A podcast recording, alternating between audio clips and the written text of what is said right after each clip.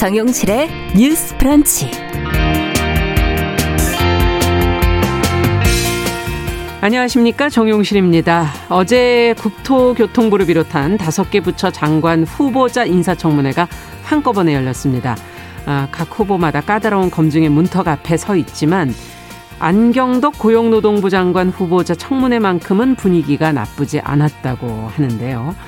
자, 장관 후보자 청문회 쟁점들은 과연 무엇이었는지 또 후보들이 청문회를 통과할 수는 있을지 아, 전망 같이 해보도록 하겠습니다. 네, 엄마, 아빠와 어린이가 함께 영화관에 가거나 문화생활을 하려고 하면 선택지가 그렇게 많지가 않지요. 어린이를 위한 콘텐츠가 부족하기 때문일 텐데요. 국내 영화도 그렇다고 합니다. 아이들이 좋아하는 거는 겨울왕국, 해리포터, 다 해외 작품이네요. 그러고 보니까. 그런데 또 어떤 걸 어린이 영화라고 하는지 좀 애매하다 하는 그런 생각이 드는 경우도 있는데요. 오늘 문화비평 시간에 어린이날을 맞아서 어린이 영화에 관한 이야기 나눠보겠습니다. 네, 팬더믹이 휩쓸고 간 자리가 아프고 황폐하겠지만 그 뒤에는 또 새로운 가능성이라는 것이 있죠.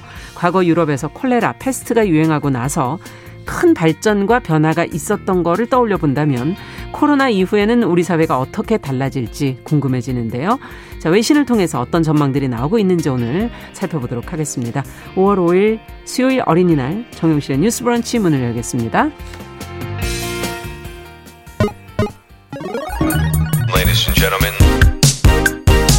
새로운 시각으로 세상을 봅니다.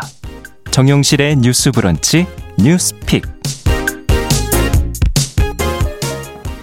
네, 정용실의 뉴스 브런치는 항상 어김없이 여러분들과 함께 프로그램 만들어가고 있습니다. 오늘도 유튜브로도 270여 분이 지금 들어와 주셨고요. 많은 분들이 벌써 들어오셨네요. 권정환님, 이무수환님, 써니스카이님. 네, 이렇게 들어와 주셨고요. 그리고 어, 인터넷으로도 정진웅님, 어, 최희철님, 0290님, 네, 이렇게 들어와서 인사 건네주셨, 유성환님, 네, 감사드립니다. 자, 그러면 첫 코너 뉴스픽으로 저희는 시작을 하겠습니다. 수요일과 월요일을 책임져 주시는 두 분이죠. 전혜연 우석대 개공 교수님 안녕하십니까? 네, 안녕하세요. 전지현 변호사님 안녕하십니까? 네, 안녕하세요. 네. 두 좀 해보시니까 어떠세요, 이번 주? 첫 방송 하고 나셔서. 아, 지금 두 번째잖아요. 네. 아직 여전히 떨립니다. 자, 그러면은 오늘은 두 개 뉴스를 저희가 좀 살펴볼까 하는데 하나씩 좀 이제 뉴스를 좀 정리를 해 주시기 바랍니다. 첫 번째 뉴스는 앞서 말씀드린 인사청문회 관련된 거예요. 후보 관련해서 어떤 쟁점들이 있었는지 지금 다섯 개 부처를 다 봐야 되기 때문에 바쁘게 봐야 되겠네요. 자, 또, 그리고 훈훈했던 안경덕 고용노동부 장관 후보자 청문회는 또 왜 그랬는지 정리부터 해보겠습니다. 전혜영 교수님. 예, 지난 4월 16일 개각이 있었고요. 네. 어제는 그 개각 대상자 중에 다섯 명, 아, 다섯 개 부처의 장관의 후보자에 대한 인사 청문회가 열렸습니다. 음. 자, 하루 안에 다섯 개 부처 인사 청문을 하다 보니 워낙 바쁜 그쵸. 국회가 하루를 보냈는데 결론부터 미리 말씀을 드리면요. 청문 경과 보고서 합의 채택은 지금 한 군데가 됐습니다. 있습니다. 국회 산자위에서 네. 어제 저녁 문승욱 산업통상자원부 장관 후보자 인사청문회 마친 뒤에 곧바로 청문 경과 보고서가 지금 한 개 부처는 합의 채택된 상태이고요.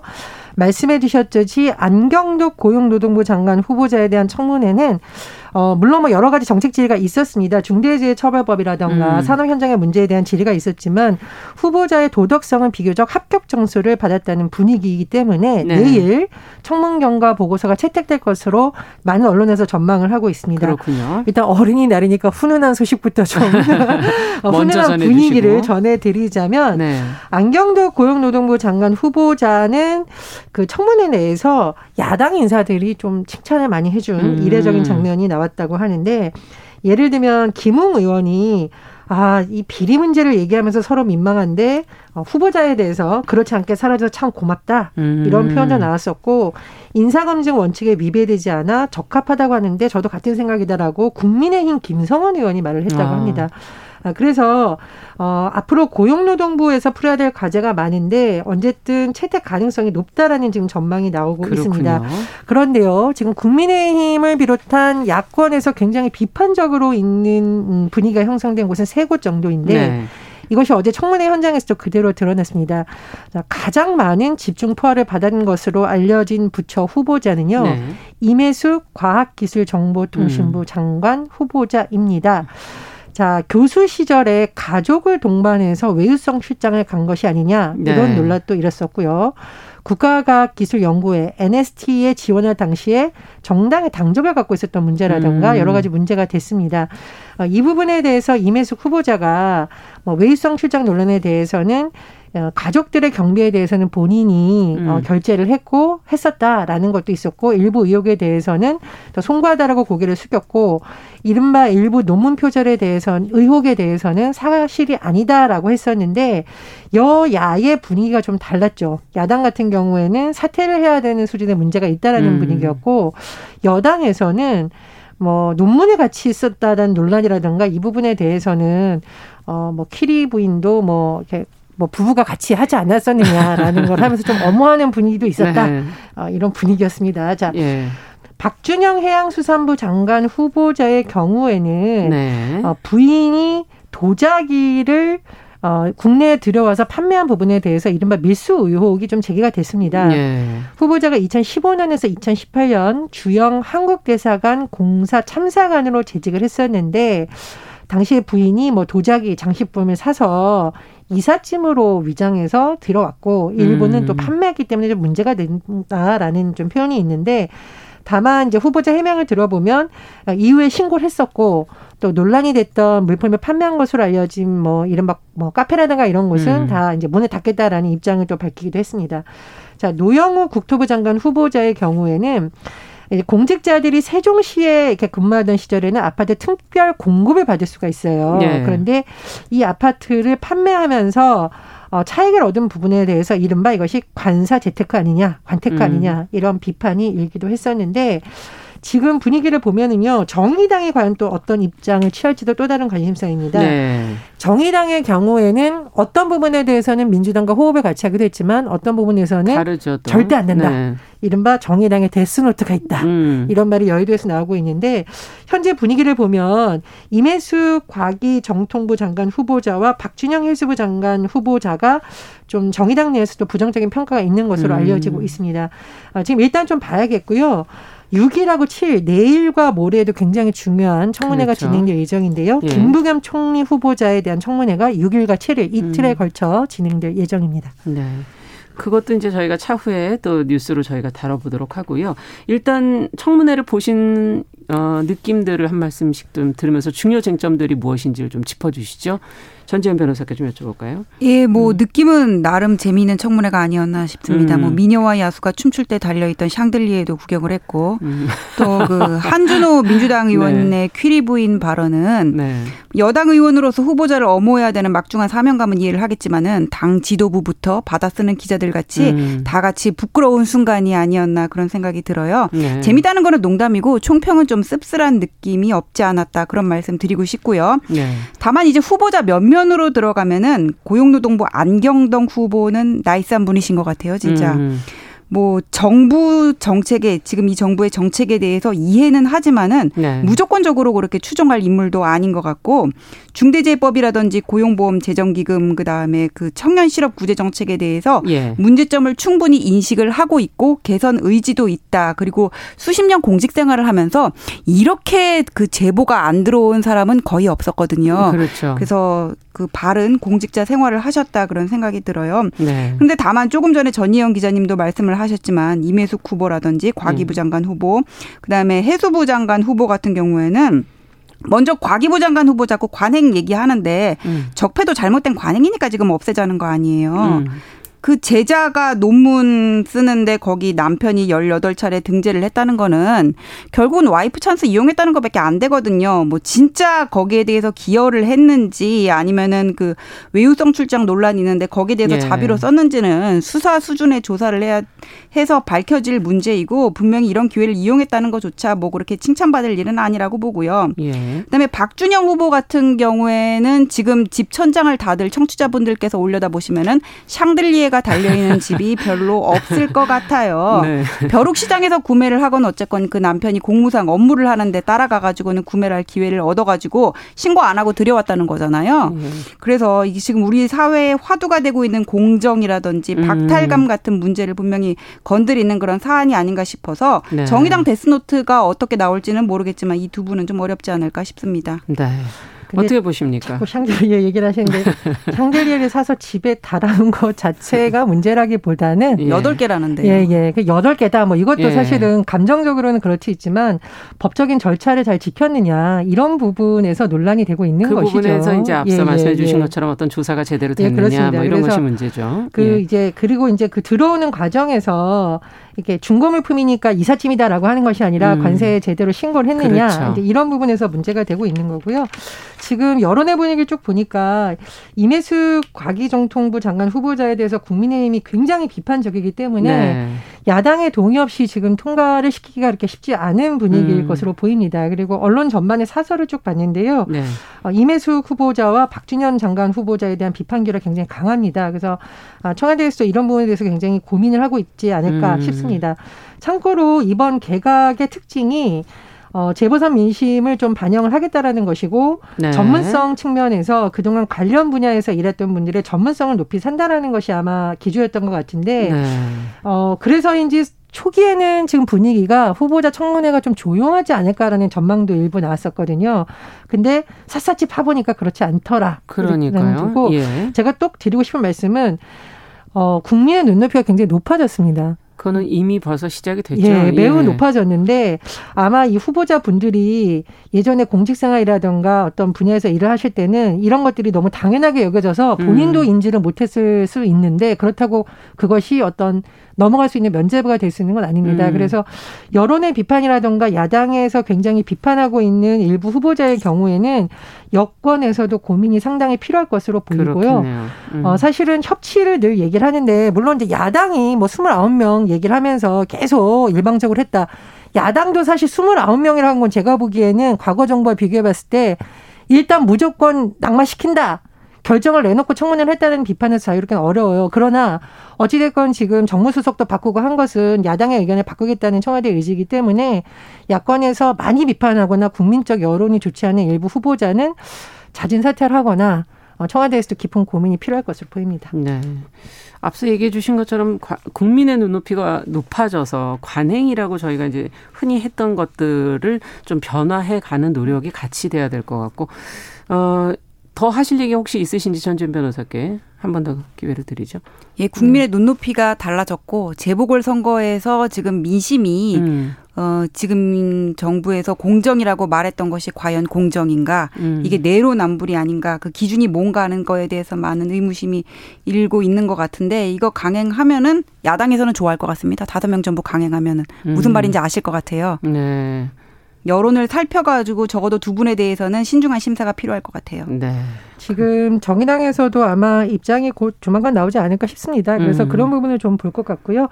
또 하나는 저희도 사실 시간상 전해드리지 못했는데 음. 굉장히 중요한 뭐 안경덕 후보자가 중대재해처벌법에 대해서 의지를 갖고 있지만 또 현장의 목소리를 들어보겠다라는 부분이라던가 네. 또 관심사인데요.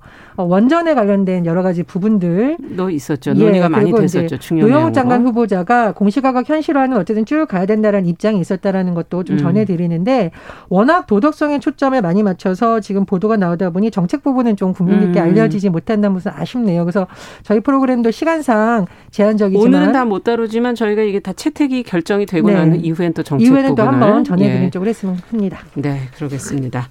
자, 두 번째 뉴스로 좀 가보도록 하죠. 이제 대체 복무 심사 과정에서 첫 기각 사례가 나왔다 하는 것이 지금 보도가 됐어요. 기각 사유를 들여다보니까 디지털 성범죄와의 연관성이 있다라고 지금 보도가 나왔는데 전지현 변호사께서 관련 내용 좀 정리해 주시면 저희 같이 한번 고민해 보죠. 예, 대체 복무를 신청했는데 기각당했다. 이게 무슨 법원에서 했다는 건가? 무슨 소리지 하시는 그렇죠. 분들 있으실 것 같아요. 네. 어, 그 배경을 설명드리자면은 우리나라는 모병제가 아니에요. 그래서 남자들은 일정 나이가 되면은 군대를 가야 되는데 병역법에 보면은 뭐 몸이 아프다거나 이런 정당한 사유가 있는 때는 이걸 안 갈 수 있다. 그렇게 규정이 돼 있어요. 네. 하지만 정당한 사유가 없이 없이 거부를 하면은 처벌이 됩니다. 음. 근데 그러다 보니까는 이게 너무 엄격하게 협소하게 적용이 되다 보니까는 우리 중에는 양심상 도저히 타인에게 총을 쏠 수 없는 사람들이 있을 수 있단 말이에요. 네. 평화주의자 그런 분들 이런 분들까지 군대를 가는 것이 강요돼 음. 왔었어요. 그러다가 이제 사회적인 분위기 인권에 대한 감수성 부분이 바뀌면서 2015년부터 이 하급심 재판에서는 이런 양심적 병역 거부를 인정을 해서 처벌을 하지 않는 방향으로 기류가 바뀌었고 네. 이번 정부 들어서서 2018년에 헌법재판소에서는 이런 경우에는 대체 복무를 허용해 주도록 법을 개정하라 이런 결정이 내려졌습니다. 네. 근데 이런 그 헌법재판소 결정이 있은 이후에 작년 6월에 이제 대체 복무를 대체 복무를 신청을 하면은 심사를 하는 심사위가 꾸려졌고 아, 그렇군요. 예, 지금까지 한 천 번 정도 다 인용이 됐었어요. 네. 그러다 이번에 이제 처음 기각된 사례가 나왔는데 그 이유를 보면은 이 사람이 지금 판결이 확정된 건 아닌 것 같고 아. 디지털 성범죄 사건으로 해서 재판이 계속 중이라는 겁니다. 음. 그래서 이제 기각이 됐는데 이 분은 항변을 했어요. 나는 평화주의자다. 이웃을 사랑하라는 신념을 가지고 살고 있다. 그런데 다른 타인에게 총을 쏠 수는 없다. 이렇게 얘기를 했다고 하는데 예. 디지털 성범죄 연루됐잖아요. 여성은 이웃이 아니라는 거예요. 이렇게 말이 안 되는 얘기를 하면 네. 받아들여 줄 수가 없는 거죠. 예. 아, 지금 그렇게 돼서 지금 기각이 됐고 심사위라는 게 그러니까 작년 6월부터 네. 활동을 하고 있다라는 말씀이고 거의 그동안에는 인용이 됐다가 이번에 이제 음. 기각이 된 첫 사례다. 네. 본인도 프리패스일 거라고 기대를 했던 그렇대요. 것 같아요. 예, 그렇군요. 자, 내용을 좀 들여다보시니까 어떠세요? 그 심사위원회 네. 내용을 조금 더 보충 설명을 드리면 음. 어, 90년대 코소보 전쟁을 비롯한 전쟁에서 아동이나 여성을 대상으로 한 조직적인 성폭력이 군사 전략으로 활용돼 음. 왔었다. 따라서 여성과 아동에 대한 디지털 성범죄 행위는 전쟁 행위와 유사한 폭력성을 드러낸다. 그러니까 그렇죠. 그러니까 한마디로 A 씨가 본인은 평화주의자니까 군복무 못하겠다라는 거는 본인이 지금 재판받고 있는 혐의를 봤을 때 전혀 맞지 않는다라는 것이죠. 좀 이율배반적이다. 예. 네. 그래서 우리나라의 대체복무 처음 들어왔을 때 사람들이 어 너도 나도 종교적 신념으로 하면 다 되는 거 아니야라고 아. 우려를 했지만 사실 아닙니다. 이렇게 들여다보니까요. 예, 대체복 심사위에서 그동안의 활동, 뭐 토론에 참여했던 기록, 음. 뭐 일각에서는 어떤 게임을 하는지, 어떤 아. 판결의 연루가 됐는지 등을 아주 꼼꼼히 살핀다고 하는데 또 하나 말씀드리면 동물 보호가 활동에 대체복무가 또 처음으로 인정이 됐다. 동물 보호가 보호, 보호 활동가 예. 아마 그분도 이제 그냥 된 것이 아니라요. 그동안의 활동이라든가 여러 가지를 다 심사를 받은 것으로 알려져 음. 있습니다.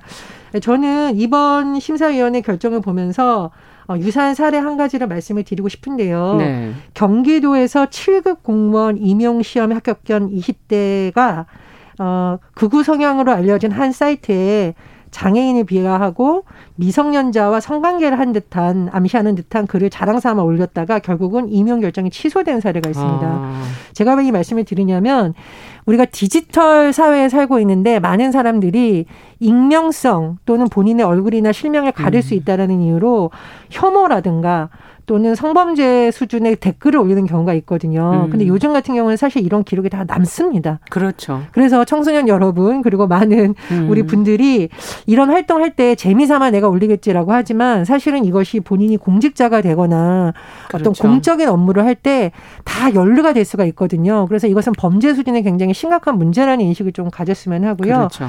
참고로 이 제가 말씀드린 공무원 임용이 취소됐던 분에 대해서 이 음. 분이 아니죠. 이 사람에 대해서 경찰이 일부 압수수색을 시작했더니 어, 상당수의 어, 불법 촬영에 그 의심이 되는 기록이 또 나왔다라는 보도가 지금 나와 있어요. 음. 그래서 뭐 샤워 부스 안에 여성을 몰래 찍은 듯한 사진이라던가 여성들의 속옷 사진 이런 것이 또 밝혀졌다고 하는데요. 앞으로 공직사회든 어디에든 이런 적용 기준이 점점 더 엄격해지지 않을까 그렇게 전망을 해봅니다. 네. 이런 의미와 앞으로 또 영향은 어떻게 보시는지도 좀 두 분께 짤막하게 말씀을 좀 듣고 싶네요. 예, 저는 이번 사건을 보면서 이제 두 가지 포인트를 짚을 음. 수 있을 것 같은데 하나는 디지털 성범죄하고 하나는 이제 인권 감수성의 문제예요. 음. 그러니까 우리가 옛날에 제가 딸이다 보니까 는 엄마한테 밤길 조심해 이런 얘기를 많이 그럼요. 들었거든요.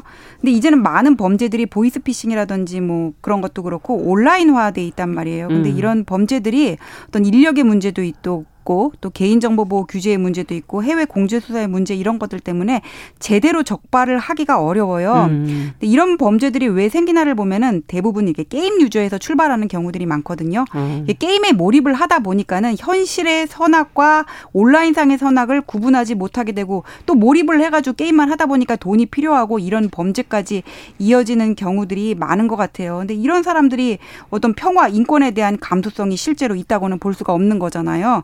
그래서 이번에 기각이 됐구나 그런 생각이 들고 네. 또 하나는 뭐냐면 인권, 약자에 대한 보호 분명히 필요한 게 맞아요. 음. 근데 하지만 인권을 보호한다는 이름으로 해가지고는 우리가 이런 것들을 너무 이렇게 긍정적으로 무자, 무차별하게 음. 받아들이다 보면은 오히려 어떤 기준 없이 받아들이다 보면은 이런 사람들까지도 제대로 심사하지 않았다면은 통과가 될 수도 있었던 문제가 있잖아요. 음. 그런 거는 또 하나의 또 어떤 진정한 인권 옹호자와 또 하나의 차별을 만드는 그런 그런 단초가 된다는 네. 점에서 인권이라든지 사회적인 약자 보호해야 되는 문제는 맞지만 우리가 여기에 대한 어디까지를 인권으로 볼 것인지 어디까지가 보호해야 될 대상으로 음. 보는지에 대한 확실한 기준이 있어야 되겠다. 뭐 그런 생각이 들었습니다. 네. 어떻게 보십니까? 어, 그 지금 디지털 시대에 있어서 기준에 대해서 과기정통부에서 자료가 나온 적이 있습니다. 그 네네. 그 자료가 나오게 된 계기가 이루다 AI 챗봇이 얼마 전에 저희가 문제가 되기 때문입니다. 예, 네. 그래서 네. 아무래도 디지털 기술을 활용한 뭐 게임은 물론이고요. 음. 가상현실 그 다음에 여러 가지 사람들이 할 수 있는 부분을 많이 지금 대체하는 흐름이 있고요. 그렇죠. 일부 기업의 경우에도 이렇게 우리가 프론트 데스크에 앉아 있던 직원분들이 없어지고 음. 대부분 음. 뭐 챗봇이라든가 AI 기술을 활용한다고 네. 하는데 문제는 뭐냐면요. 이것을 활용하는 과정에서 기존에 가지고 있던 여성들에 대한 편견이라든가 음. 예를 들면 뭐 성적인 부분을 지나치게 강조한다든가 이런 부분이 여전히 답습되고 있다고 그렇죠. 해요. 그래서 앞으로 이런 기술을 활용하는 여러 가지를 우리가 도입을 할 때도 인권 감수성이라든가 성인지 감수성 가능성을 많이 갖자라는 논의가 같이 음. 되고 있습니다. 그런 부분 좀 같이 말씀을 드리고 또 하나는 동물 보호 활동가에 대한 대체 복무가 처음으로 인정이 됐다라는 게 음. 아, 우리 사회 인식이 굉장히 많이 바뀌었다 이런 생각이 듭니다. 그래서 그런 부분에 대해서도 뭐 대체 복무를 할 때 앞으로 새로운 좀 논의가 네. 이루어지지 않을까 전망을 합니다. 네. 자, 뉴스픽 오늘 전혜연 우석대 개공 교수 어, 그리고 저희가 전지현 변호사 두 분과 함께했습니다. 말씀 잘 들었습니다. 감사합니다. 감사합니다. 네, 어린이날 잘 보내세요. 네. 자, 정용실의 뉴스 브런치 듣고 계신 지금 시각 10시 27분 넘어서고 있고요. 라디오 정보센터 뉴스 듣고 오겠습니다.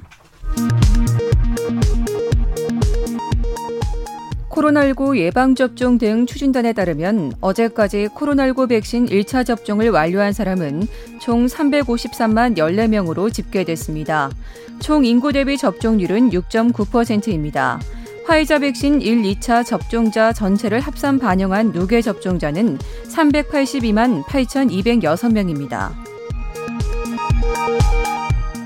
일본은 코로나19 긴급 사태가 발효 중이지만 감염 확산은 진정하지 않고 있으며 긴급 사태는 연장될 것이라는 관측이 나오고 있습니다.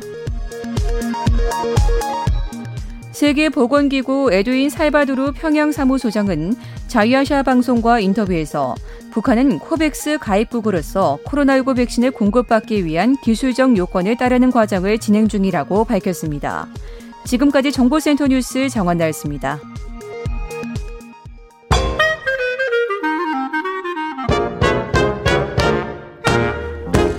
모두가 행복한 미래. 정용실의 뉴스 브런치 네, 정용실의 뉴스 브런치 듣고 계신 지금 시각 10시 29분이고요. 이번에는 국제사회 이슈를 어, 심층 보도와 칼럼을 통해서 깊고 넓게 좀 살펴보는 시간입니다. 오늘도 조윤주 외신캐스터 잘해주셨어요. 어서 오세요. 네, 안녕하세요. 아, 벌써 이제 좀 코로나가 약간 뭐 백신을 많이 맞은 나라들이 네. 많다 보니까 네. 조금씩 벗어나는가 하는 기대를 갖게 하면서 그렇죠. 경제적으로는 지금 물가 상승, 인플레이션을 언급하는 경우가 네. 왕왕 있어요. 맞습니다. 네. 어, 우리나라도 지금 물가가 3년 8개월 만에 네. 최고치다 하는 그런 보도가 나간 걸 봤고 음. 경기가 좋아졌다는 얘기인가요? 아직 체감이 안 되는데. 네, 그렇죠. 네. 그래서 지금 음, 여러 가지 얘기가 나오는데 뭐 일단 물가 상승률은 2% 넘어선 것이 맞고요. 네. 일단 얘기가 나오는 것이 국제 유가가 많이 올랐다. 이제 그게 또 반영이 됐고 네. 또 장마 작년에 장마가 너무 길었었고 길었죠. 겨울엔 또 너무 추웠었고 뭐 음. 뭐 조류 인플루엔자 이런 것 때문에 그 농산물 가격이 계속 올랐습니다. 뭐 음. 파값이 굉장히 비싸서 파를 심는 사람도 있었고요. 이제 그런 여러 가지 음, 것들이 반영이 됐고 또 집값도 많이 올랐습니다. 어, 그렇죠. 집세가 어 이제 세금을 그러니까 뭐 월세라든지 전세 이런 사람들 같은 경우에 1.1% 올라서 음. 2017년 12월 이후 집세도 최대폭으로 올랐습니다. 그렇죠. 음. 근데 이게 우리나라만의 현상은 아니라고요. 네. 특히 이제 집값은 거의 전반적으로 다 올랐는데요. 어. 월스트저널이 경제협력개발기구 자료 인용해서 37개 회원국들의 집값을 봤는데요. 네. 어, 작년 3분기 역대 최고 수준까지 올랐다고 합니다. 음. 어, 작년 연간 상승률이 20년 만에 가장 높은 수준을 5% 기록했다고 하는데요. 예. 월세터널은 어, 최근 몇 년 동안 이어진 초저금리에다가 음. 코로나19 때문에 각국 정부가 이 경기를 부양하려고 막대한 돈을 그렇죠. 풀었잖아요. 그렇다 보니까 이게 이제 주택시장 흘러갔고 음. 집값 상승에 어떤 불쏘시개 역할을 했다라 하고 있고요. 또 하나는 코로나 때문에 사람들이 그 출근을 안 하거든요. 그러다 보니까 집에 있죠. 네, 네. 우리는 아무래도 우리는 좀 그래도 도심을 좋아하는데 외국 같은 경우는 그것보다 차라리 약간 밖으로 음. 나가서 넓은 집에서 편하게 살고 싶다라고 말하면서 교외에 있는 넓은 집으로 이사하는 수요도 상당히 많아졌습니다. 아, 그렇군요. 네, 중국은요. 광둥성 선전시의 주택 가격이 지난 1년 동안 16% 올랐습니다. 지금 저희 뭐 5% 이러다 갑자기 16%. 네. 예. 그리고 뉴질랜드도 지난달 주택 중위 가격이 전년 동월 대비 23% 급등했고요. 역대 예. 최고였습니다. 와. 캐나다도 집값이 연율로 따졌을 때 작년에 17% 정도 아. 올랐다고 합니다.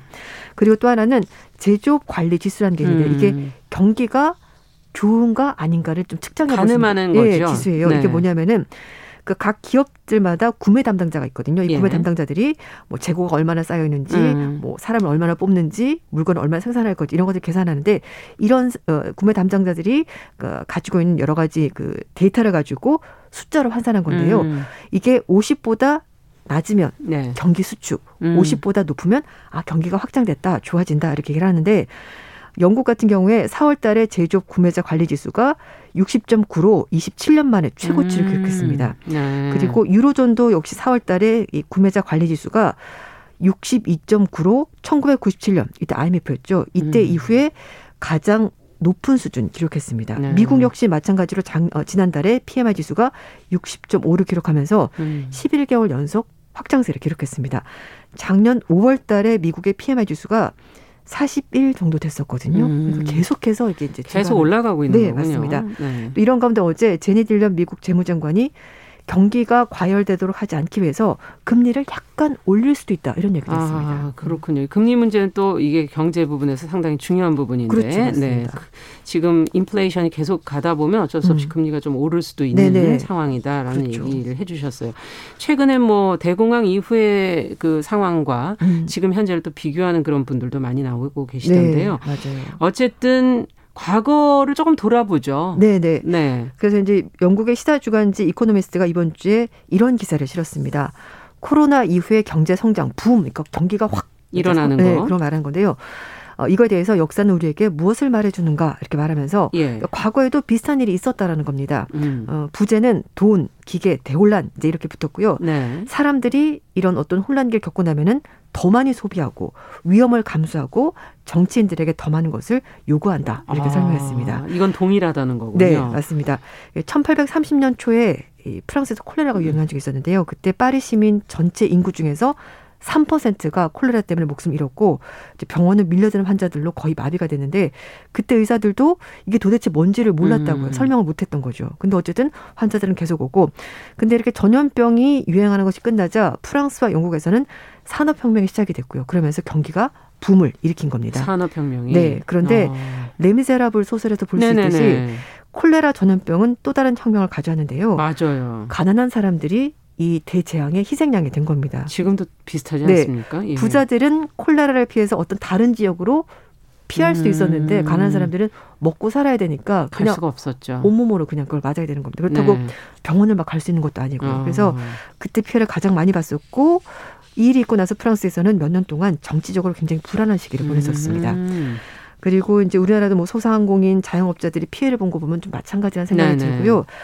그리고 어, 그것뿐만 아니라 지금 코로나19가 전 세계적으로 유행을 하잖아요. 그럼요. 그렇다 보니까 잘 사는 나라, 가난한 나라에 아, 따라서 국가 간에서도 이것 역시 또 피해가 차이가 난다는 음. 겁니다. 특히 이제 백신 확보에서도 선진국들 이미 맞습니다. 많이 확보하고 접종률도 높고 그렇지만 음. 아프리카 이런 나라들은 확보도 못했고 맞지도 못하고 있고 네. 이런 양극화 현상이 나타나고 있고요. 특히 이제 백신 접종이 늘면서 접종자 비율이 높은 지역들은 말씀하신 것처럼 이제 규제를 풀기 시작하면서 음. 더 경제가 빨리 살아날 수 있다 얘기를 하고 있습니다. 예.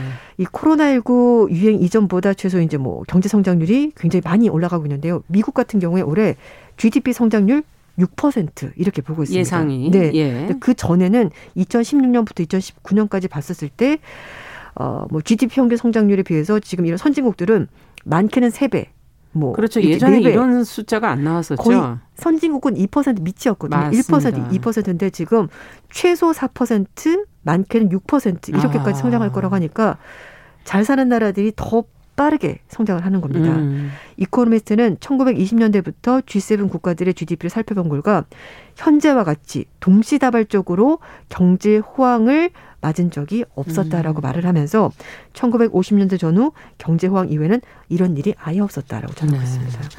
자, 다시 좋아진다. 뭐 네. 희망적인데. 음.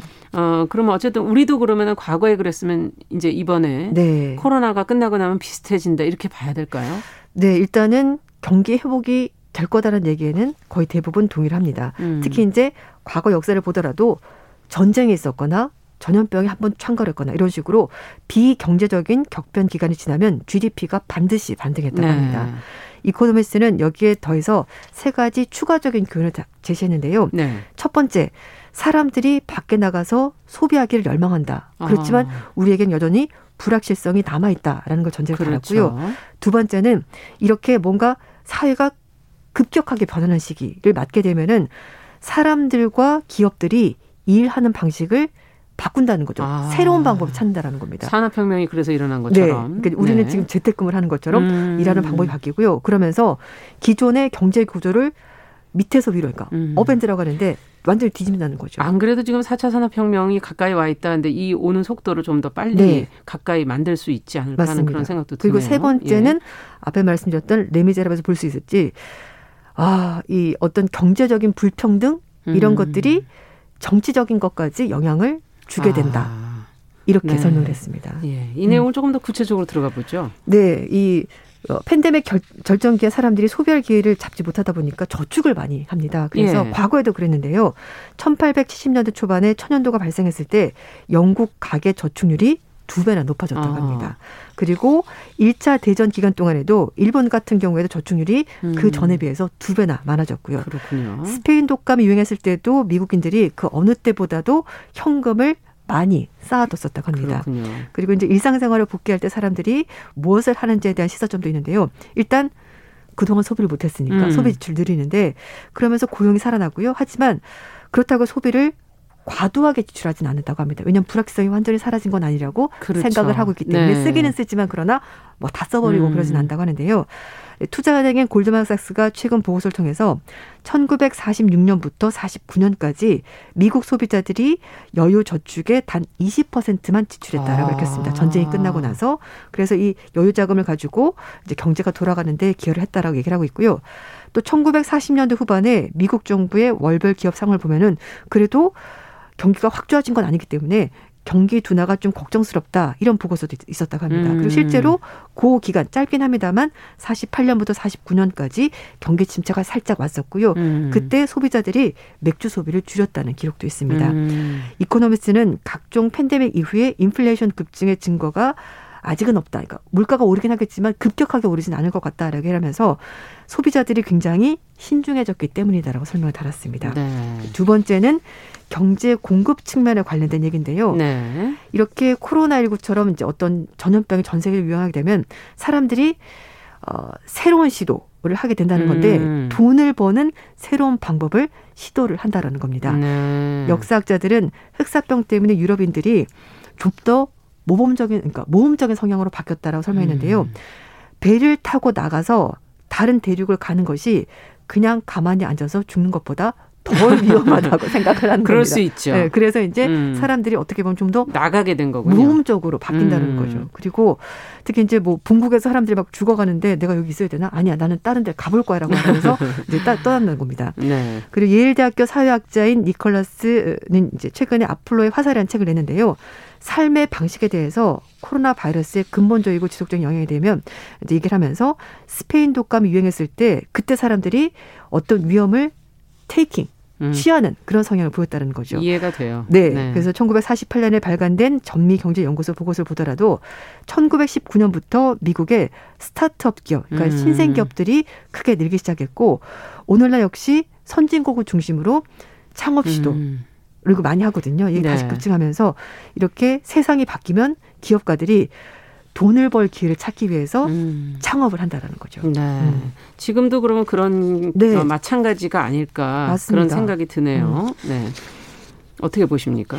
음. 네, 그래서 이제 경제학자들은 다른 경제적인 공급 측면의 변화까지 얘기를 하는 건데요. 네. 또 하나는 노동 절약형 기술이 활용이 된다. 이게 무슨 음. 얘기냐면은 사람들이 이렇게 전염병 유행이 되면은 숫자가 줄죠. 네. 그리고 네. 이제 일단은 사람들이 일을 하게 되면은 사람들이 모이게 되고 그러면 위험하고. 전염병이 퍼지니까 위험하잖아요. 예. 그래서 사람보다는 어 기계를 더 많이 쓸 것 같다. 아. 이런 얘기를 하는 겁니다. 그래서 여기서 이제 기사에서는 보스라고 하는데 사장들이 기업의 사장들이 기업 이윤을 해치는 질병의 확산을 음. 원치 않기 때문에 기계를 쓸 거다. 예를 들면 로봇 같은 걸 쓰는 거죠. 네. 국제통화기금 연구진들도 에볼라와 사스 이런 것들이 유행했을 때 봤었을 때 그 시기에 로봇 도입이 속도가 좀 빨라졌다고요. 아무래도. 네. 네. 그리고 이제 보건의료에 미친 영향력이 심각하고 음. 또 급격한 경기 침체를 부르는 이런 전염병일 경우엔 더욱더 이런 성향이 두드러지게 나타난다고 합니다. 음. 그리고 1920년대는요, 미국의 자동화가 급격히 이루어진 시기인데, 음. 그때는 전화국이 있었고요. 전화 연결해주는 네네네. 여성분들이 있었잖아요. 음. 그래서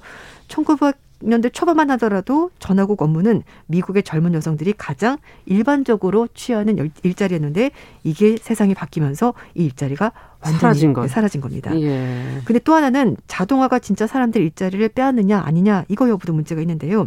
일단 일부 연구를 보면 음. 근로자들이 이렇게 전염병이 유행을 하게 되면 더 높은 성과를 보였다는 평가도 있습니다. 네. 작년에 샌프란시스코 연방준비은행이 펴낸 보고서 내용인데요. 음.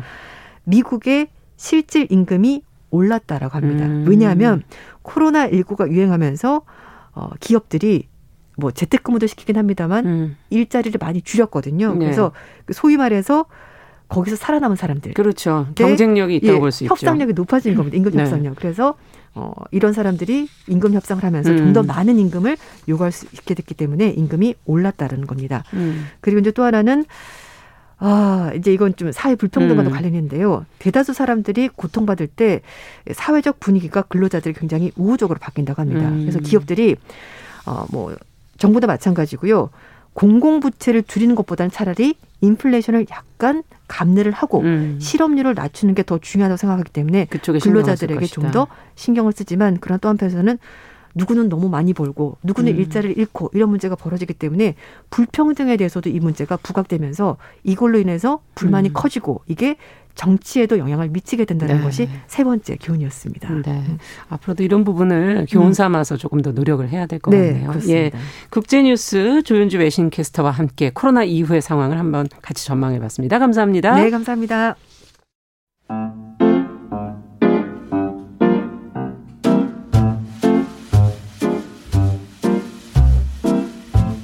정용실의 뉴스 브런치는 여러분과 함께합니다. 샵 9730은 짧은 문자 50원, 긴 문자 100원으로 모바일 콩과 유튜브는 무료로 참여하실 수 있습니다. 네, 정우실의 뉴스 브런치 듣고 계신 지금 시각 10시 43분이고요. 이번에는 손희정의 문화비평 시간입니다. 여성의 시각으로 대중문화와 사회문화 현상 좀 들여다보죠. 손희정 평론가 자리해 주셨어요. 어서 오세요. 예, 안녕하세요. 오늘 어린이날이라 어린이와 영화를 어, 주제로 좀 얘기를 해보려고 하는데 네. 어린이 영화라는 건 한국에 뭐 거의 없는 장르라면서요? 뭐 요즘에 많이 안 만들어지고 있는 것 같기도 하고요. 예. 어린이 영화란 그야말로 이제 어린이들의 주 관객 혹은 시청자로 기획된 어린이가 즐길 수 있는 음. 어린이가 주인공인 영화들입니다. 근데 이제 한국의 어린이 영화 역사를 살짝 짚어본다고 네. 한다면 한국에서는 1970년대부터 어린이를 위한 컨텐츠가 많아지기 시작하거든요. 음. 이 시기에 소위 아동 영화가 만들어지기 시작했습니다. 그래서 박정 박정희 정권 때인 73년도에 유신 영화법이 만들어지는데 음. 이때 이제 우수 영화를 선정해서 막 지원하고 그랬었거든요. 근데 그때 우수 영화에 아동 영화 항목을 신설하면서 아. 국가가 우수한 아동 영화의 기준을 제시했었던 거죠. 네. 이때 이제 대종상의 아동 영화상이 어, 개설되기도 하고요. 어. 근데 이런 국가 주도의 정책이 어린이 영화 제작 붐으로 이어진 건데요. 근데 뭐 관주도였으니까 음. 대체로 국가주의와 반공 그리고 음. 어린이 정서 순화 교육 등을 주제로 하는 작품들이 많이 제작됐고요. 음. 딱 떠올리는 작품 있으실 거예요. 네. 또리 장군 또리. 같은 영화가 대표적으로 이제 네. 있었으면서 네. 그 북한군은 멧돼지로 그려지는 또 청취자들께서 기억하시는 분들 계실 것 같은데요. 저도 이 영화 본 기억이 적이 있는데 엄청 울었었는데 1977년도에 개봉을 음. 해서 막 센세이션을 일으켰었던 엄마 없는 하늘 아래 이런 작품이 있었습니다. 예. 박근영 씨가 맞아요. 아역 배우로 출연해서 또 인기를 누렸었죠. 근데 이 영화는 이제 박정희 전 대통령이 보고 직접 막 추천하면서 음. 또 화제가 되기도 했었습니다. 그러니까 사실 이 이야기를 드리는 건 어린이 영화라고 하는 게 그냥 즐길 거리라기보다는 교육용이기도 하고 훈육용이기도 한 역할을 음. 좀 해왔다는 부분이 있고요. 70년대 특히. 네, 그래서 이제 80년대, 90년대로 넘어가게 되면 기억하실 거예요. 우레메라든지 아. 영구와 땡치리 같은 시리즈물이 네. 엄청나게 네. 인기를 끌었고 사실 이때가 영진이 통합전 상망이 없어서 영구와 땡치리가 도대체 얼마나 관객이 들었는지 아, 공식 집계가 없거든요. 근데 추정으로는 200만에서 300만 이야. 정도가 들었다라고 추정되고 이게 이제 임권택 감독의 서편제에 준하는 흥행이에요. 그래서 엄청 인기를 끌었었다. 사실 그 당시에는 어린이들하고 같이 부모가 할 게 없고 네. 영화관 같이 가주는 거 정말 큰 의미가 보고 있는. 뭐 네. 햄버거나 피자 한 판 먹고. 네. 근데 이제 그러면서 개그맨들이 주인공인 영화들이 좀 등장을 했다가 기억나네요. 점점 이제 이전만큼의 인기를 못 누리고 최근에는 음. 대체로 애니메이션 장르에 좀 국한되어 있는 것이 음. 아쉬운 점입니다. 네. 어린이가 근데 주인공인 영화들은 지금도 계속 나오잖아요. 음, 그렇습니다. 그래서 그래서 생각을 좀 해봤는데 21 세기에 들어와서는 대체로 어른들이 보고 싶어 하는 어린이를 음. 그리는 경우가 많고 실제로 어린이를 위한 어린이 영화가 잘 만들어지지 않는 것은 아닌가라는 음. 생각이 좀 들었습니다. 그래서 한국에서는 참 없는 장르가 어린이 영화가 되었구나 음. 이런 생각을 했는데요. 어린이가 주인공인 영화들은 종종 나오고 네. 뭐 2010년대 중반에는 심지어 아역 배우 전성 시대라는 음. 말이 등장하기도 했지만 다들 어른들의 이야기를 하기 위해서 어린이들이 등장하는 필요한. 케이스들이었습니다. 음. 그래서 뭐 유승호 배우의 데뷔작인 집으로라든가 아, 박보영 씨를 스타덤으로 올려놓았던 과속 스캔들, 뭐 음. 뭐 7번 방의 선물, 음. 곡성 이런 작품처럼 음. 어린이 배우가 특히 기억에 남는 영화는 많은데 이런 영화들을 어린이 영화라고는 할 수 없고요. 조금 애매한 부분들이 있네요. 네, 네. 그리고 특히 최근에는 아직 충분히 어른이 되지 못한 아버지가 음. 되지 못한 남자 어른의 성장을 위해서 음. 뭔가 성숙하고 음. 발랄하고 케어링하는 소녀가 등장해서 한조가 되는 이런 영화들이 좀 많이 만들어지는 건 아닌가 이런 생각도 아, 들었습니다. 남자 어른의 성장 네. 그리고 소녀 이런 서사로 꾸며진 영화가 어떤 게 있을까요? 예를 좀 들어본다면. 저는 이 유행의 시작은 음. 아, 역시 원빈 주연의 아저씨부터가 아니었는가 아. 싶기는 한데요. 이런 영화들에서는 부녀 관계 혹은 유사 부녀 음. 관계 음. 형태를 띠는 경우들이 좀 많고 한국에서 이제 IMF 이후에 지난 20여 년간 부성 멜로 드라마가 인기를 끌었거든요. 네. 아버지 이야기가 인기를 끄는데 좀 재미있는 건 이 아버지 이야기에 어머니가 없어요. 음. 그 대체로 아버지가 혼자서 세상을 구하느라고 고군분투하고 음. 그때 꼭 이제 아이들은 딸인 거죠. 그래서 뭐 봉준호 감독의 괴물에서부터 음. 부산행을 지나서 음. 지난해에 인기를 끌었던 다만 악에서 구하소서까지 네. 아빠와 딸 이야기가 굉장히 많이 나온다는 점도 좀 주목해 볼 만하겠습니다. 그렇군요. 그 얘기를 듣다 보니까 헐리우드 영화 중에도 이런 작품들이 떠오르기도 하고 어린이 영화가 헐리우드엔 그래도 좀 있지 않나? 네, 그 헐리우드에서는 꾸준히 네. 만들어지고 있고 굉장히 사랑받는 장르고요. 특히나 뭐 디즈니 같은 거대 스튜디오에서 계속 어린이 그렇죠. 영화를 실사 어린이 영화를 꾸준히 음. 만들고 있으니까요. 이런 영화들이 이렇게 가족용으로 분류가 음. 되면서 남녀노소 가리지 않고 관객들에게 그렇죠. 사랑을 받지만 기본적으로는 아이들을 위한 작품들로 이제 어린이 영화를 만들고 있는 게 있고 음. 더불어서 뭐 황금 나침반이나 몬스터콜처럼 음. 원작 소설을 바탕으로 판타지를 펼쳐 보이면서 네. 아이들의 성장을 다루는 이런 영화들도 많이 나옵니다.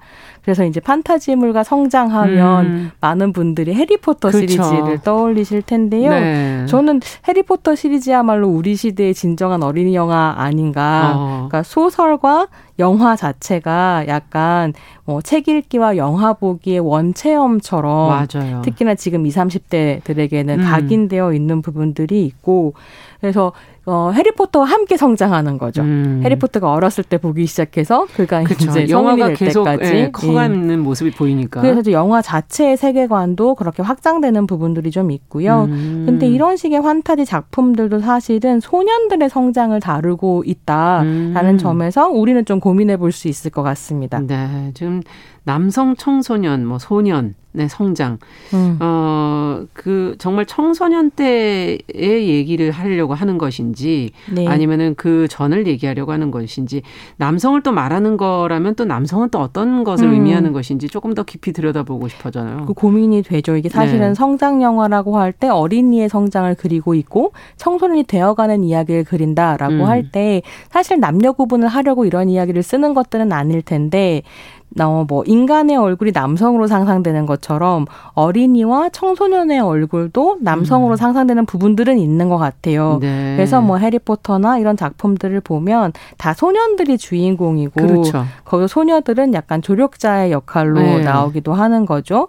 앞에서 잠깐 언급했었던 황금 나침반 같은 경우가 네. 소녀 라라가 주인공이어서 좀 예외적인 작품인데요. 그러네요. 이게 정말로 예외적인 케이스로 언급될 음. 정도로 소녀들의 성장을 다루는 영화는 많지 않다. 음. 사실 그렇다 보니까 이런 영화들을 보고 성장한 여성 관객들은 해리포터한테도 동일시하고 헤르미온나한테도 동일시하고 이러면서 네. 사실 성별에 상관없이 캐릭터에게 동일시를 하는 훈련이 되는데 아. 사실 남성 관객들은 이 훈련이 잘 안 되기 때문에 여성 뭐 네. 주인공이 많지 않다 보니까 그, 예, 그렇다 보니까 훈련도 안 됐고 해서 여성 주인공 이야기는 아. 어쩐지 공감이 안 가고 재미없다라고 하는 경우들이 많은 것도 아. 사실 이런 경험치의 차이 때문 아닌가 그러네요. 네, 이런 고민들을 좀 하게 되는 부분들이 있습니다. 그렇다면 소녀들의 이야기를 좀 만들 필요가 있겠네요. 음. 근데 사실 그렇다고 소녀들의 이해가 전혀 없는 건 또 아니어서 어떤 게, 어떤 게 있나라고 하면 역시 디즈니에서 만들고 있는 공주 이야기들이 아. 예, 소녀들이 자신의 성장을 상상하고 자신의 이제 모습을 상상하는 어떤 아. 자기를 탐색하는 장르가 되어 온 거죠. 아이들은 정말 좋아하더라고요. 예, 저희 조카도 디즈니 공주 너무 좋아하는데요. 옷까지 사 입고. 근데 이게 또 이제 어른들의 입장에서는 음. 뭐 디즈니의 옛날 공주들, 백설공주나 신데렐라, 잠자는 숲속의 미녀 같은 공주들을 보면 사실은 성차별적이기도 하고 음. 여성들은 굉장히 수동적이거나 그렇죠. 혹은 외모로만 화면되어 평가되는 이런 음. 부분들이 있기 때문에 되게 기꺼운 마음으로 이런 작품들을 같이 보자라고 하기가 좀 음. 어려운 부분이 있었는데 그래도 80년대, 90년대 지나오면서 디즈니 공주들도 좀 달라지기 시작하는 그럼 거죠. 뭐 세대가 있는 겁니까? 예. 공주 세대가? 이거를 뭐 조혜영 평론가 같은 경우는 1기, 2기, 3기로 나누는데 1기 예. 공주가 백설공주, 신데렐라, 잠자는 숲 속의 아. 미녀라면 2기가 1989년도에 이제 개봉했었던 인어공주를 시작으로 인어공주. 포카혼타스나 아. 뮬란처럼 굉장히 적극적이고 호기심 많은 여성들 일단 피부색도 조금 다르기도 다양해지고 하고. 네, 하지만 결국에는 남자와의 결혼, 왕자와의 결혼이 아. 해피엔딩인 이런 이제 공주들이었다고 한다면 예. 3 기가 약간 페미니즘의 물결을 타고 완전 다른 모습을 있죠? 보여주거든요. 음. 그래서 뭐 라푼젤이라든가 아. 겨울왕국의 엘사와 안나, 엘사. 모아나 네. 이제 이런 공주들이 나오면서 이제 소녀들의 성장담이 적극적으로 좀 다뤄지고 있는 부분들이 있습니다. 네. 근데 오늘 제가 이제 이 이야기의 끝에 꼭 소개시켜 드리고 싶었던 작품은 음. 한국 작품인데요. 음. 우리 universe라고 불리우는 네. 윤가은 감독의 작품 세계입니다. 우리 우리들과 우리 집 연작을 내면서 이제 팬들이 우리 universe라는 그렇군요. 이름을 이제 붙여줬었는데요. 음. 윤가은 감독은 사실 단편 때부터 그러니까 장편 데뷔를 우리들로 하는데 장편 데뷔 이전부터 계속해서 소녀들의 이야기를 만들어 온 사람이에요. 아. 그래서 윤가은 감독이 클레르 몽페랑 영화제에서 대상을 받았던 작품이 손님이라는 영화였었는데 네. 뭐이 작품 같은 경우에는 어 중학생 여자가 여자 아이가 어 아빠 의 애인의 집에 가서 이제 막 아. 벌어지는 일. 그래서 손님이군요. 어, 그래서 네. 이제 손님이고 그다음에 베를린 영화제에서 수정곰상을 받았었던 콩나물이라는 작품이 음. 있어요. 이게 이제 김수환 배우가 출연을 했었던 음. 영화인데요. 구남도로 잘 알려져 있죠. 그렇죠. 한 소녀가 콩나물을 사러 가는 이야기고 하루의 모험을 거리, 그리고 있는 작품. 어. 근데 이런 식의 관심사들이 우리들이나 우리 집으로 이어지게 되는데요. 예. 이 작품들을 통해서 윤가은 감독이 하고 싶었던 것 중에 하나는 소녀들이 활발하게 뛰어다니고 굉장히 활동성을 가지고 음. 있으면서 공 간을 넓게 쓰는 이야기를 아. 하고 싶었다. 실제로 내가 어렸을 때도 그랬고 지금도 소녀들은 공간을 넓게 쓴다.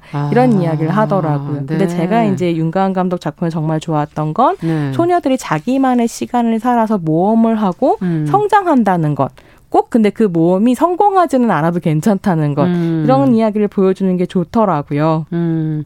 정말 윤가은 감독 좀 남다르다는 생각이 드는데 끝으로 한 말씀으로 좀 정리를 해주신다면 어, 이 윤가은 감독의 작품 전 두 가지만해서 의미가 있다고 음. 생각하는데 한 가지는 실제로 10대들이 보고 윤가은 감독한테 그런 얘기한대요. 어떻게 우리 이야기 이렇게 잘 알아요? 음. 우리가 나오는 영화 처음 봤어요. 그렇군요. 이렇게 얘기한다는 점이 중요하고 또 한편으로는 윤가은 감독이 현장에서 아역 배 배우의 노동권을 존중하면서 작업하는 걸로 유명하거든요. 아. 그래서 이제 아역 배우를 대하는 법 수칙 같은 것들을 작업 시작하기 전에 어른 스탭들한테 나눠주고 그렇죠. 숙지하는 이런 식의 이제 어린이들의 노동권을 존중하고 노동권. 어린이들을 위한 영화를 만드는 태도 필요하겠다라는 이야기를 드리고 아, 싶습니다. 아, 정말 중요하네요. 예, 선희정의 문화비평 오늘은 어린이 영화를 주제로 이야기 나눠봤습니다. 말씀 잘 들었습니다. 네, 감사합니다. 정용실의 뉴스브런치 수요일 순서도 같이 인사드리겠습니다. 저는 내일 다시 찾아뵙겠습니다. 감사합니다.